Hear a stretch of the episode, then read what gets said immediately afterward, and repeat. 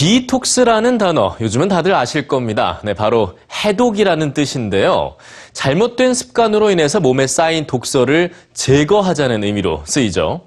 그런데 최근엔 디지털 디톡스를 시도하는 사람들이 많아지고 있습니다. 자, 이 디지털 디톡스가 필요한 사람들 누굴까요? 뉴스G와 함께 고민해 보시죠.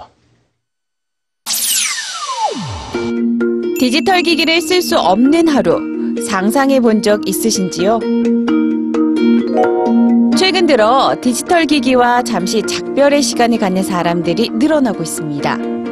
디지털 디톡스, 즉 디지털 해독을 하기 위해서인데요.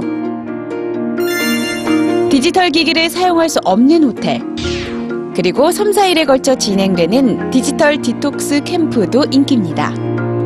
디지털 기기를 반납하고 참여하는 캠프에서 사람들은 모르는 사람과 대화를 나누고 악기를 연주하거나 요리를 하며 디지털 기기에 얽매이지 않았던 과거의 일상을 다시 불러내죠.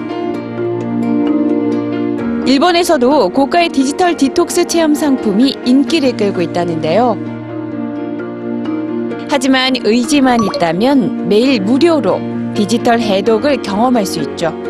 전문가들의 공통적인 조언을 모아봤습니다. 일주일에 하루는 디지털 기기를 사용하지 않는 날로 정하거나 특정 시간 동안 스마트폰을 꺼두는 것.